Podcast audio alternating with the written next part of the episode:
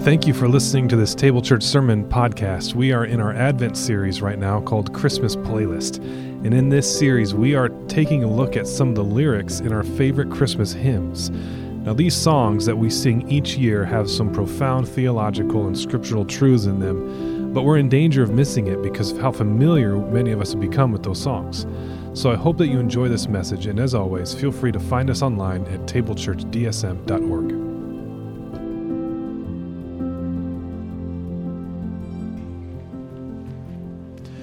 Well, if you would, please turn with me to 1 Corinthians chapter 15. We'll be looking there today. 1 Corinthians chapter 15, and we'll be looking at verses uh, 20 to 26.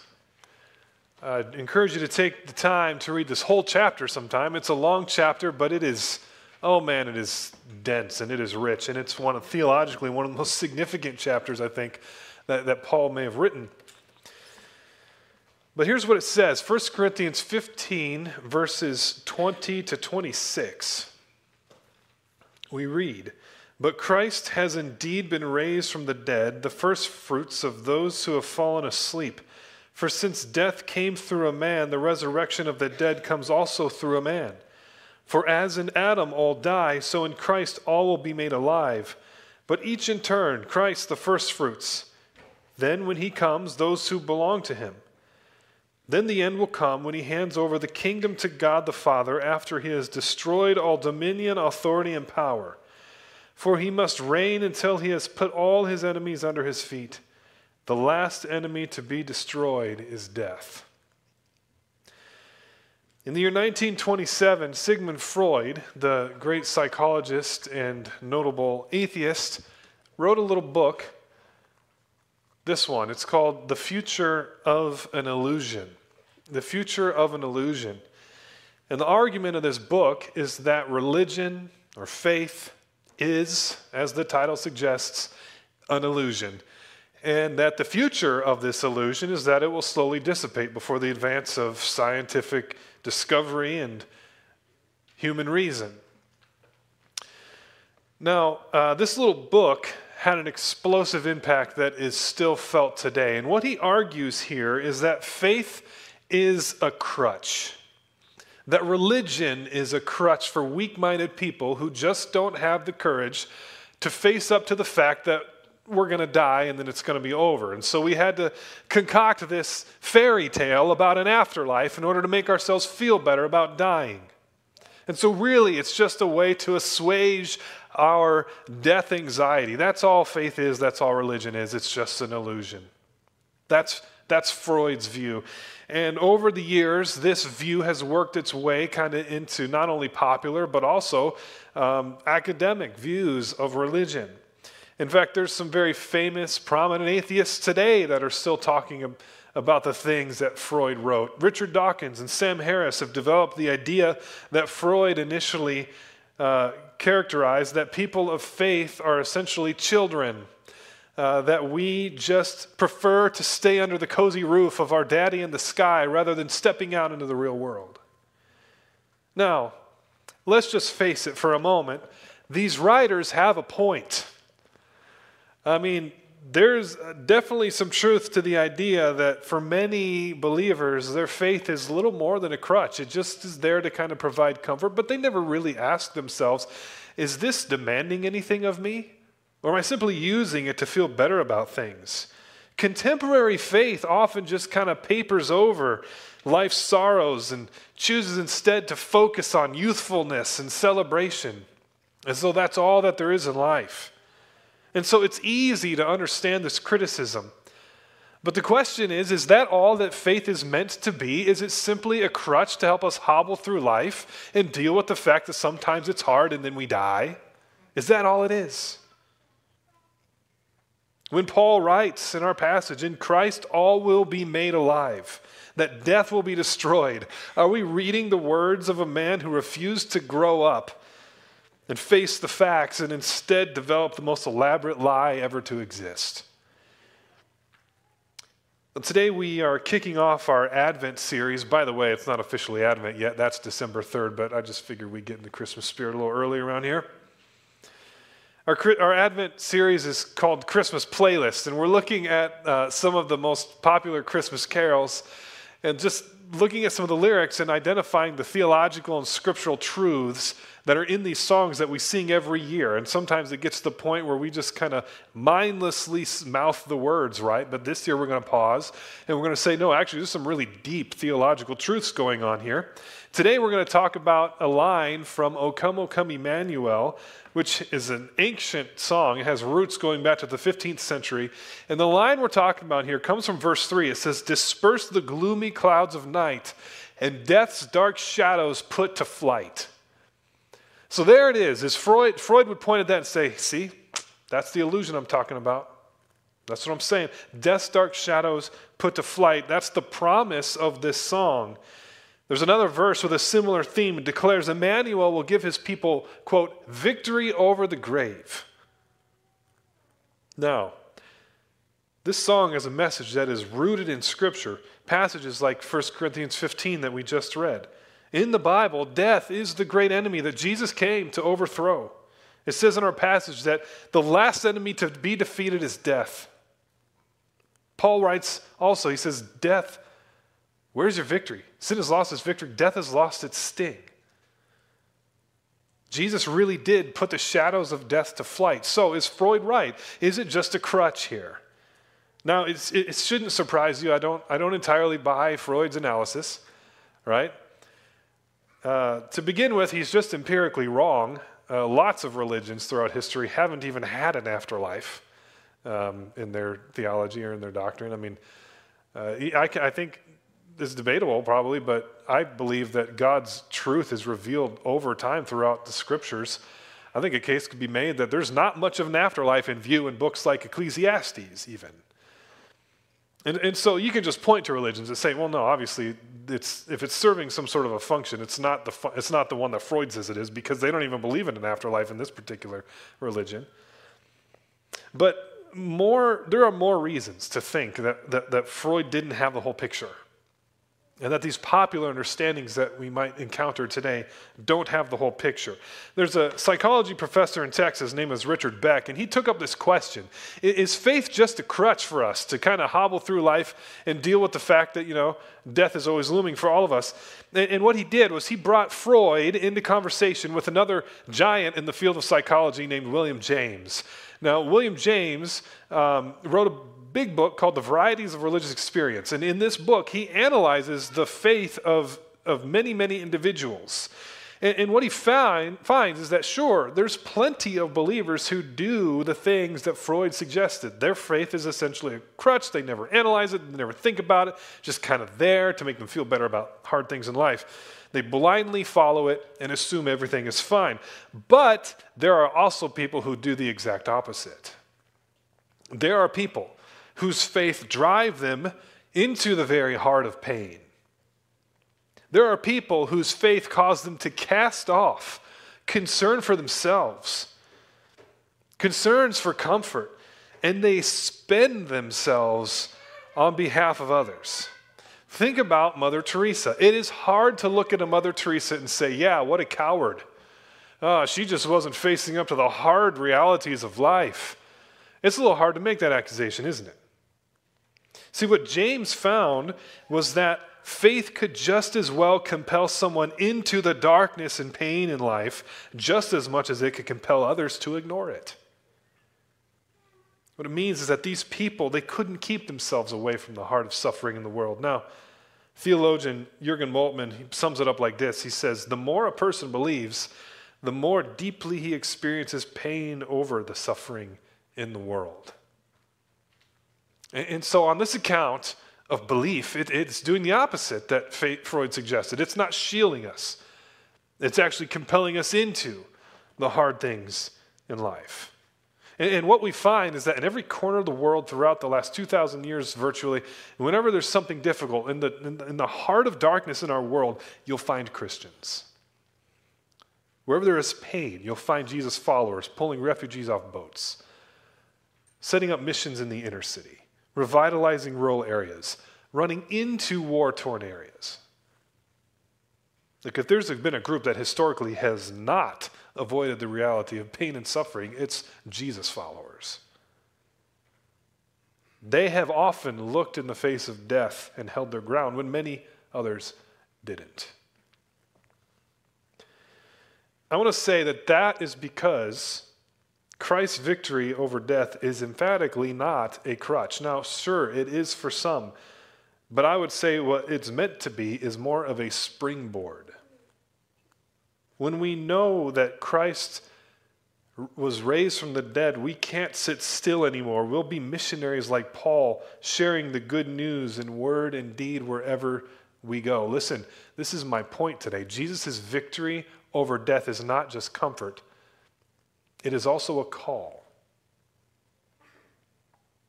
It is also a call. Of course, of course we take comfort in it. I'm happy about the fact that Jesus defeated death and darkness and the enemy, right? I'm happy about that. It'd be crazy not to take comfort and celebrate, rejoice in that. It says Christ will destroy all dominion, authority, and power in our passage. And that there will be a day of no more death and pain, it says in Revelation. Like, it'd be crazy not to be happy about that, right? But that's not all it is. The fact that death has been defeated is a call, it is a summons to join God in the thing that Christ began in the resurrection. It is to join God in renewing this world. Now, if we don't see this good news as a call then, and only comfort, then, it, then Freud's right. It really is it's just a crutch. And we've missed the point of the gospel.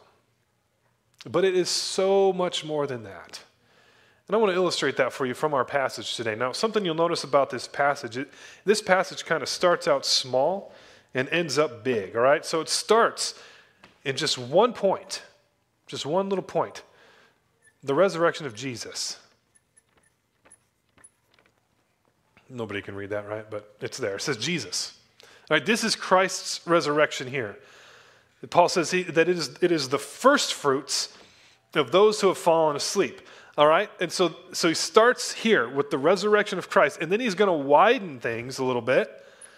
He's going to widen the circle. And what he says is that just as in Adam all die, through Christ all will be made alive. That's a remarkable statement, isn't it? He's not, he's not talking metaphorically here. No, he's talking about resurrection. All will be made alive. And so now we've got not just Jesus, we've got me and you and like all of us here in this like this is this is the the however many individual souls, people that the resurrection of Christ is going to affect. All right, and so we've got like everybody, right? And uh, then, no, actually, before I move on, let me just point this out. This is a really important uh, piece of, of theology for us to understand. Because what it means is that the, this popular idea that life after death is this immaterial kind of souls, immaterial souls floating on clouds kind of thing, right? Like that's not what the Bible teaches. The Bible doesn't teach immaterial souls, it teaches resurrection. And resurrection is physical. It says in Christ, we will be raised just as Christ was raised. He was first. Our turn is coming, it says. Okay? And then the passage isn't over yet. It actually, it actually makes the circle even wider. The circle gets even bigger here. This, this idea that the resurrection is affecting even more things. It says in verse 24, He will destroy all dominion, authority, and power. And so now this is more than just personal salvation. This is more than just you and me having our sins forgiven. Right? This is this is cosmic in scope now. This is all of creation that we're talking about here.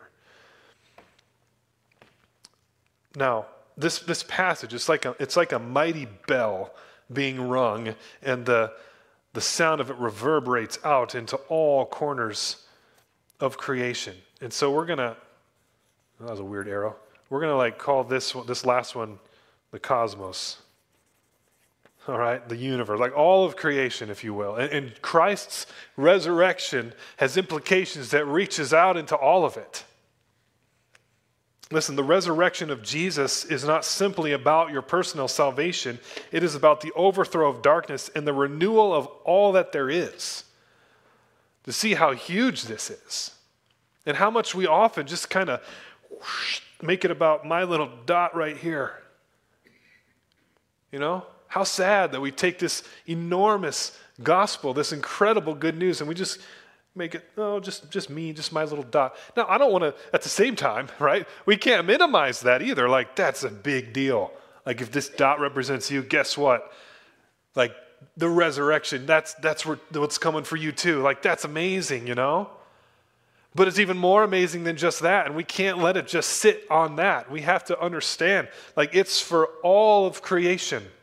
Paul has all of creation in view here on his horizon as he writes this passage. Now, this is why it's not enough to simply affirm Jesus as a good moral teacher. You, you can't just take the things he said without also taking the rest of it. Because Jesus' teachings point to a world where death has been defeated. But if death hasn't been defeated, then his teachings are hollow. For example, Jesus says things like, The last shall be first. He says, Love your neighbor as yourself. He says, Blessed are the peacemakers, and so on. Now, these are things that a lot of people, whether you follow Jesus or not, would generally affirm. We'd say, Yeah, sure, I'm good with, with peacemaking and loving your neighbors. That seems like, you know, good advice. But the problem is that that, that isn't what they are. These teachings are not just good advice, not just practical advice with, on how to get along better with your neighbors. These teachings are instructions on how to live in a world where death has been defeated. Now, I think the proof of this is in Jesus' command, for example, to, to love your enemies, he says. And, and when he says that to his followers, he's talking to people with like real enemies not just online trolls, you know, like people who really wanted their destruction. And Jesus is saying you got to love them. Listen, when you think about it, all of Jesus' teachings are like this. He says, The last shall be first. Well, you know, that assumes that a new world is coming. If the last shall be first, well, when are they going to be first? They're going to be first when this new world arrives. Jesus is talking about new creation. If you really believe him when he says, Blessed are the peacemakers, well, you got to believe that there's some other world coming at some point because right now it doesn't look like the peacemakers are that blessed. You look around the world today, and peacemakers are often ridiculed and spit on and oftentimes even killed. And so when he says to his followers, Love your enemies, the only way that that can make sense is if death has actually been defeated. Because otherwise, that is foolishness. So the point is that this stuff here, the, the, if you want to call it the metaphysical claims that Christ makes, that's what makes Jesus' teachings make sense. You can't have the ethical claims without also having the metaphysical claims. You can't affirm what Jesus says about morality if you don't also affirm what Jesus says about reality. His teachings assume that there's evil and that, that death is bad and that both are being overthrown through his resurrection. And if you affirm what Jesus says about reality, then you affirm that God is moving in our world to redeem and to restore it. That you get to be a part of this grand mission to push back the darkness with Christ. It's not just comfort, it's a calling. N.T. Wright says the mission of the church is nothing more or less than the outworking in the power of the Spirit of Jesus' bodily resurrection, and thus the anticipation of the time when God will fill the earth with his glory, transform the old heavens and earth into the new, and raise his children from the dead to populate the world, to populate and rule over the redeemed world he has made. He says that go back to that sentence. He says, Our mission is the outworking of Jesus' resurrection. That is quite a sentence. But this much should be clear it's not permission to sit back and relax, it is a summons, it is a call. It's not permission to hobble along and use our salvation as a crutch. Listen, Jesus' resurrection is the initial invasion of a new world that is taking over the old one. One day, the thing that God started when He raised Jesus from the dead will be completed. But until then, the church is a colony of the new creation that is invading the old one. We're like an outpost that's behind enemy lines, if you will. Listen, this is the reason we do Rise Up. It's why we do Immigrant Connection. It's why we try to fill our prayer room. It's why we worship. It's why we gather. It's why we preach. It's why we do all the things that we do. All these things are driving towards the same thing. It's all about invading the darkness with light. I don't see them as just nice things, I see them as the outworking of the resurrection. And that's what Christmas is it is an invasion. It is another world breaking into this one in the form of a little baby. And that baby came to put the shadows of death to flight. You know, the week I wrote this sermon, my Twitter feed was full of news of a prominent atheist. I don't, hopefully, I'll say her name correctly. Her name is Ayaan Hirsi Ali. Uh, but she converted to Christianity, apparently. And I'd never heard of her before. Apparently, she's a big deal. She's a senior research fellow at Stanford, a prominent political commentator, and, and she was in the mix with real famous atheists like Richard Dawkins and Christopher Hitchens. Uh, she was Muslim when she was younger, and then she became an atheist, and then recently converted to Christianity. And so naturally, I saw this article, Why I Am Now a Christian, and people were making a big deal out of it. And so I thought, okay, I'll read this, you know. And I read it with interest. And, you know, the, the sent, one sentence that kind of stuck out to me that she said was this She said, Atheism failed to answer a simple question What is the meaning and purpose of life? What is the meaning and purpose of life? And obviously, you know, everyone's got different ideas of how important that question is or whether or not various systems can or can't answer it. But what I think it shows us is that whether you're a Christian or an atheist or anything else, we all need purpose. We all need meaning in our life. And, and she found that for, for her, atheism tried to offer it.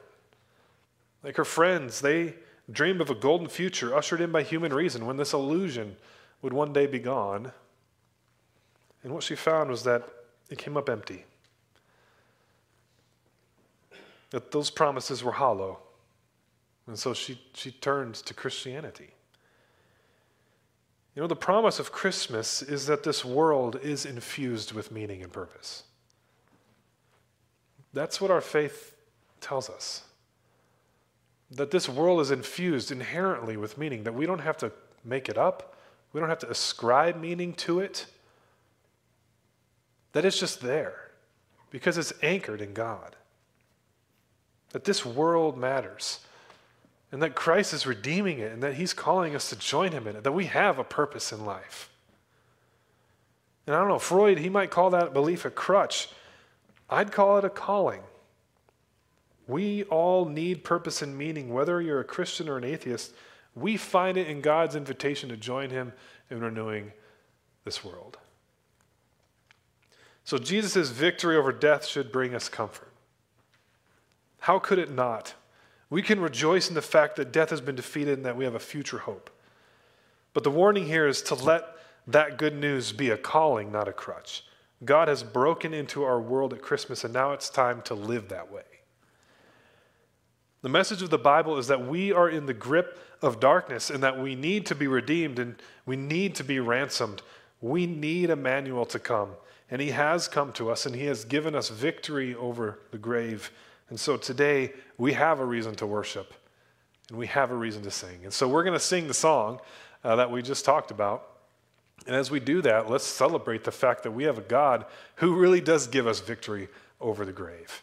And let's remember that it is a springboard into action, a springboard into joining Him and redeeming and renewing this world which He has made. Would you pray with me? Lord God, we ask that today um, you would shift our focus, shift it away from ourselves, and shift it towards those that need you, towards a world that is hurting and is often lost. And so, Lord, I ask that just as your resurrection reverberated out into the cosmos, and Lord, just as now we know that in you we will live, Lord, may others also come to know and to find the goodness and the grace that only you can offer.